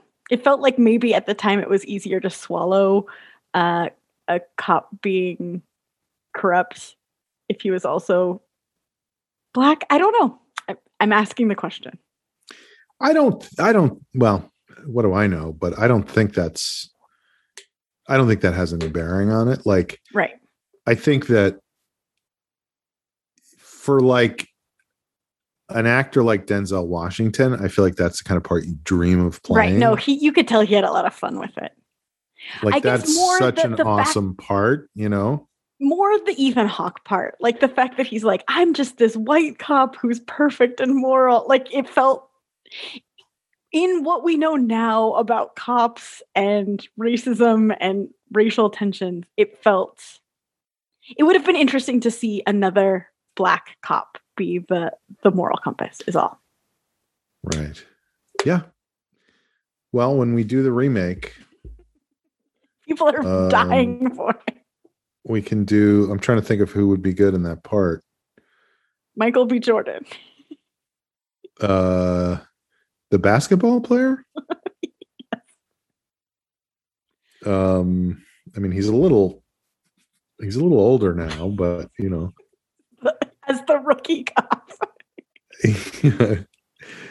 ever since i left the nba was only one thing i wanted to do Well, didn't Shaq do that? Didn't become Shaq yeah he's like a Yeah. sheriff yeah he was like going on raids and stuff you know Shaq is also in every single commercial. I'm like, are you okay? Do funny, I was- owe people a lot of money? Like, what i was that? watching i don't know what i was watching but i was like boy he really has the the icy hot market locked down you know. if you want to be comfortable with your pain in your shoulder try icy hot like every and it's not he's not even on camera it's just his voice you know Right? like he's so recognizable at this point um well that's good that you rewatched it because you know it is a good movie Mhm. and it is very LA. yeah that that's a thing i mean i i started to watch it just because you said you were going to watch it and then of course i i got sidetracked which was really funny to me because i was watching it on netflix Uh-huh. and like i think i started watching it like two weeks ago and i watched like the first i don't know 20 minutes or whatever. And i think yesterday i got an email from Net- netflix that was like hey sean don't forget to watch the rest of training day. Like, Netflix, get out of my face. I got enough to worry about. like what? Who So is that- sitting there? Who is over at netflix sitting there and going you know this guy started to watch training. Like whose job is that? Who what person Well, it's like algorithm. Who- It's who- not. It's not a person. what I'll tell you that right. it was now. specifically addressed to me no i'm like whose office who goes Right. into their office and they're like let me see who's watching what today conroy still hasn't finished training but also, day. like maybe I didn't enjoy it. Maybe there's a reason I stopped. don't Um, forget to stop st- don't forget yeah so the house that all the stuff goes down in um where his friend lives Scott and then they Glenn and they later yeah come back and and uh-huh. take the under money the floorboards and all and, murder stuff. him Yeah. spoiler alert sorry Yeah, yeah. Um, but that neighborhood And they shoot the other guy. yes yes and he does you, a bad job You're coming through the door. Yeah. Yeah. And he doesn't hit him Mhm. right. Yeah. yeah Bad news. I'm like, kill Ethan Hawke. Like, what are you doing? Which they almost did. Right. You know? but like, really do it. Yeah. He brought you down. Um, so it's that house is on a cul-de-sac, and there's like sort of a little grassy patch. Yes. Across the street. Mhm. Mhm. We filmed a Liquid Feet video on that grassy patch, the Night Rider one. Training night. yes, but that's like a fun, like, oh, I know that area. Yeah. Well, that's what I was going to say. Is I think when I had watched the movie in the past, this is before Netflix got involved and keeps begging me to re to finish watching it. So thirsty. Yeah, come on, Netflix, take a break. Um, but I think when I watched it before, it was before I lived in LA, and I would love to rewatch the whole thing because that is how I feel about watching stuff about LA now. Is like I recognize everything, Uh-huh. you know. And you're like, that's Um, a nice neighborhood that that drug dealer lives in. he's Maybe done well, not he's done well for himself, you know. Yeah, He's done well um, for himself. The ending does make me laugh, and maybe it's accurate. It feels a little over the top. Again, spoiler alert to everyone, but they're in downtown LA, and the Russians come out and just like light him up with AK 40s. That is totally accurate. That's how the rush. I mean, that's how the whole that's how the whole witch hunt started, you know? that was how that's what Durham is investigating right now. He's investigating the the hit by the Russians. No, that is always a funny thing in movies. Where I'm like, I feel just- like somebody would notice this. yeah, it's just an action movie trope. These insane things happen and people just get away with it, you know? Like I do always get a kick out of that. And it's always this is spoiler alert for my pilot, which will never be made. I'm always amused by the fact that it's like the Russians, the the Azerbaijanis, the Right. you know. So in in this pilot that I wrote, there's a gang that comes out and confronts this guy right at the beginning of the the show and i very purposely made it that one of them is black one of them is asian and one of them is white just because i feel like It's always like, oh, the the Belgians are here. yeah yes well we did a thing uh, we never it never got into a show but we had a thing that we were trying to make work for a long time on Mr. Pickles, which was the Chirish. There was a gang called the Chirish, and they were they looked Chinese, but they but were all Irish. spoke with Irish accents. Amazing. They were like, "Hey, top of the morning to you. My name's Mitch O'Farrell." You know, but no. um, but I do that is you know it's taken very seriously in action movies, Mhm. but when you step back from it, it's You're like- very funny that it's like always some. It has to be some specific ethnicity. Usually, if it's not Russian, it's Eastern European of some sort. Mhm. Um, And it also sort of hints at the fact that it's like all Russians. like it's not it's not yeah, it's not a gang, a specific gang. It's like Russians. the or- Russians. yes. Yeah. yeah i mean like i said that's how that's how the witch hunt started i mean a lot of those guys in fact you don't you don't see that part of the movie but i think it's in one of the it might be in the director's cut or it just might be a scene on the dvd extras but after they kill denzel or not after they kill him but they shoot denzel and then there it, the scene goes on and it's them going like we are We're not actually talk- Russian." we are here no we are here to talk about adoption that is why we are here we want to talk to you about adoption. Do you want to talk about adopt a baby? Um, they have a thing called adopt a baby. It's like a it's like an Right. 800 number, you know. It it made the movie a little long though.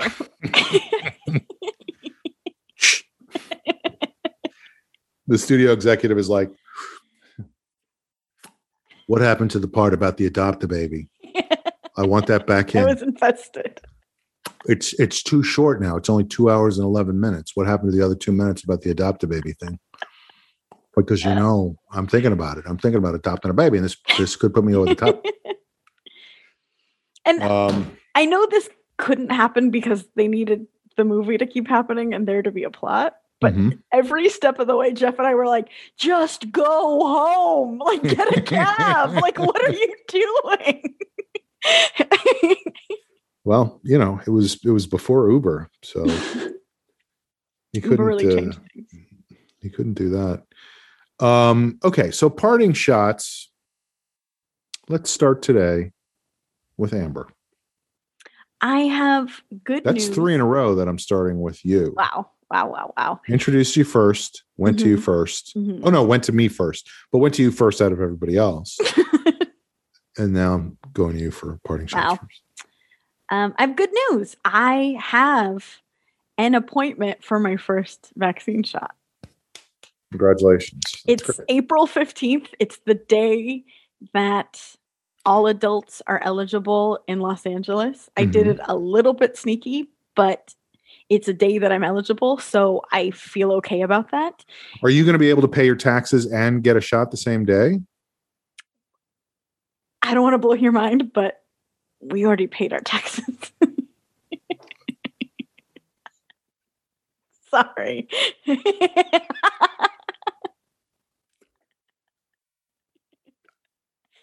Okay.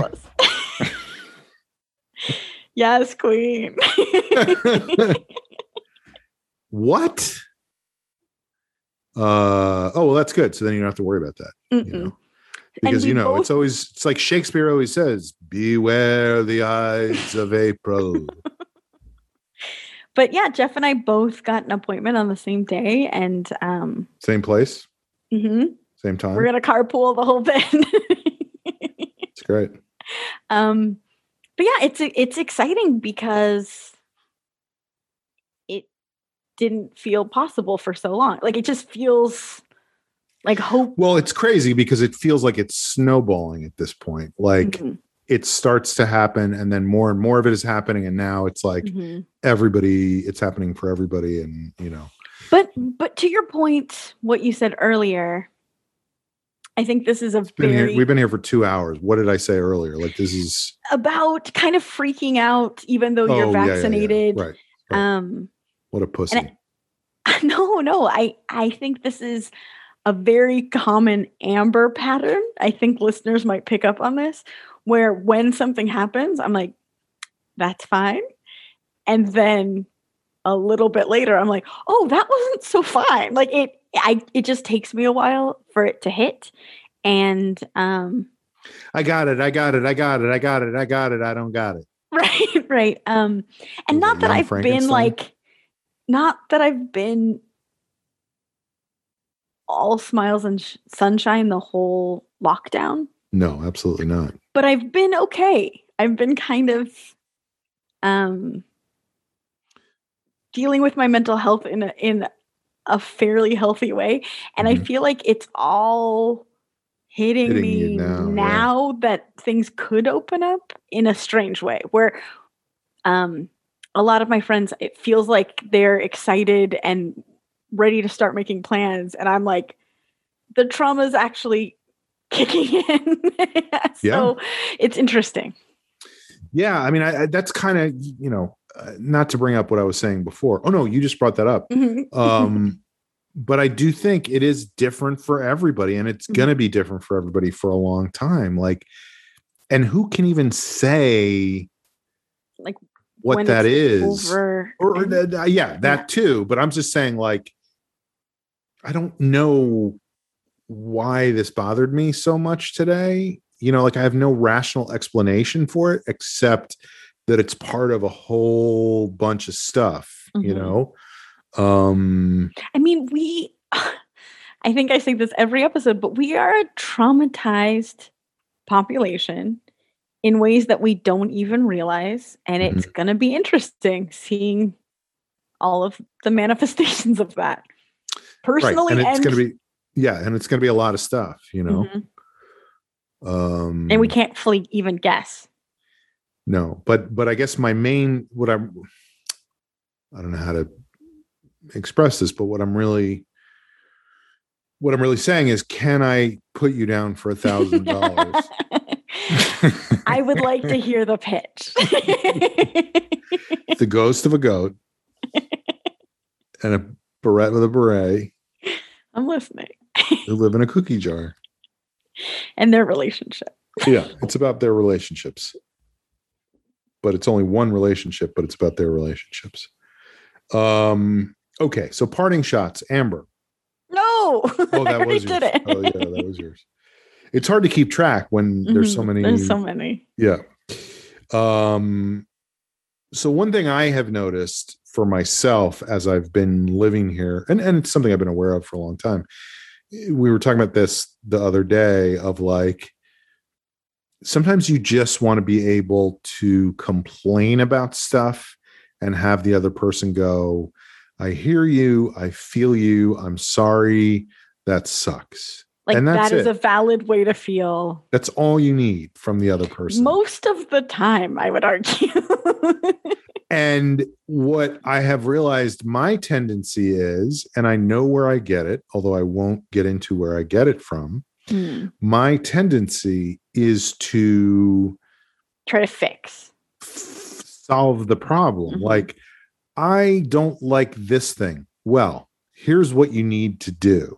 Mhm. And so the other day, somebody was telling me about how this is such this is such a weird, funny specific, but they were like, the water is too cold when I get up to get a drink of water in the middle of the night. The water comes out too cold, and then I drink it and I'm up all night because the water's too cold. And I immediately knew a solution to that, which was you keep you pour yourself a glass of water before you go to bed at night. You just keep that out. Mm. And then by the time you wake up, the water is room temperature. Right. So I said, I go, because I'm aware of this now, I go, you know what you should do? You should do whatever you think is going to help you in that situation. And they're like, okay. like that's a bizarre thing to say to me.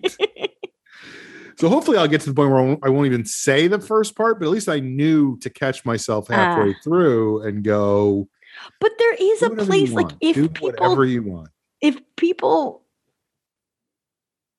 do need a solution, Mhm. it's not like don't ever No, but it's it's it's got a time and a place, and Mm. sometimes you just want to be able to go. It is it is too warm outside right now, and have the other person go. It is too. Warm. I hear you. Yeah. Instead of like, Well, wear You- shorts. Have a Yeah. And you need to go stand in the shade Mm-hmm. and wear one of those little umbrella hats, like right. the headband with the umbrella above it that puts Right, shade right. on your head. And you might want to think about getting a portable air conditioner that you can walk Right. around with, and or a electric fan that will right. Because then also the onus is sort of on that It's like, person. I'm not looking for you to solve Yeah, the fucking yeah. problem.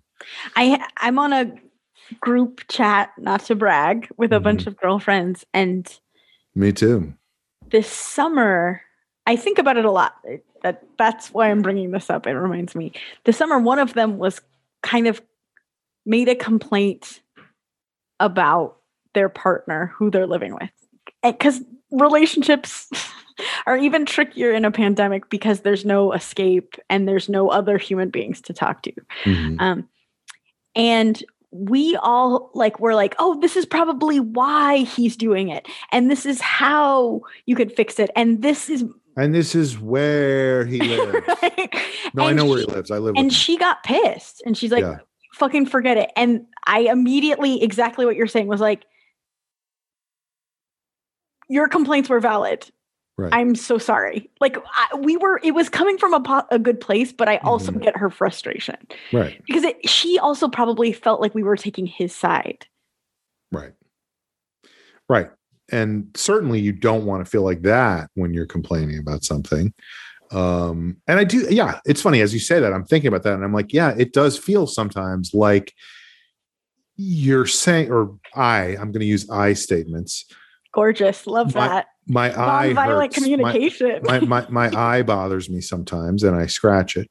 Um no, it it feels like you're saying you could have fixed this problem yourself, but you felt like you had to unload it on me. So now I am telling you Mm. what you should have done in the first place instead of complaining about or also like you didn't see this part of their point of view like you were Mhm. wrong to fight with him or you know Right, right, right. But but I guess I'm just saying like it's it's It should have never faulting the other person. yes Yeah. yes yeah. yes yes And that's we're saying the not same what you thing for some reason No, no, no, no. No, no, no, no, no, no. Seventy-five percent.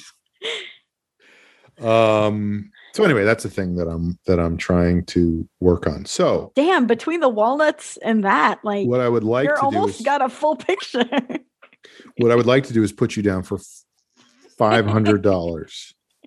I mean, Oh, I no, keep the drip drop. I'm gonna let you go. That's a callback to last week. Um. All right. Well, that's. I, I feel like that's kind of our Yeah. show, right? Like that's it. We don't have. we did it Um, it was long it was i mean it, it was a full show it, we yeah. Oh, it was fucking endless. Jesus anyone. Christ! shut up Get shut the fuck out of here. Good lord. I got places to be. I have. I have downstairs, upstairs. I'm gonna go watch upstairs, downstairs. I got Netflix up my ass about finishing Training Day. well, do Yeah. it so they could congratulate you or whatever. Hey, Sean, we just got a new show you might like. Love that you think someone was hired to give you recommendations. How do how are they able to hire that many people? Like it feels like there's millions of people that subscribe to that service, and yet they have people who are monitoring what each person is doing. Like I I don't know. That seems crazy. I'm Like, done here. imagine imagine those meetings where it's like, all right, guys, uh, you know why we're here. So who wants to? And then somebody What's raises Sean their hand. Yeah, yeah. Somebody's like, yeah, listen, Sean still has not. I hate to keep bringing this up. Sean still has not finished training. no, but some of them are like, Jesus Christ, here goes Bob about training day again. Doesn't he get it? He doesn't like the guy doesn't like training day, doesn't want to finish it. I hear there's a I hear they're making a party for somebody in the other room after, you know, we're gonna have cake in the in the Because they finished the Princess Diaries or whatever. the Princess Diaries. Uh, all right, folks. Well, please rate and subscribe. I feel like I say that all the time, and it's such. but a I, I think that's a good thing to say. I have been monitor, moderating, mo- monitoring. it. Ma- ma- Um, and we are getting con membre. We are getting additional reviews every week. I wouldn't Oh, say hundreds of thousands, but we are getting more every week, and we really appreciate that. And keep Well, I don't know if you heard, but I did. I did tell people. I mean, that we set a goal for ourselves of getting a thousand. thousand reviews by 2012. Yeah, somebody So, reviewed the number one thousand. Did you see that? Yes, That's funny. in fact, that person not only did that, but then it didn't immediately go up. So that person sent me a message on either Facebook or Twitter or something of like, Oh, I wrote this review Oh. and you know, and I was like, it's gonna go up, like I promise. uh, but that was funny. Yeah, I guess I should word it differently. We want a thousand, a thousand reviews I gotta go. by 2012. Uh, okay, we'll see you next time on The Long Shot. Fare thee well. you will.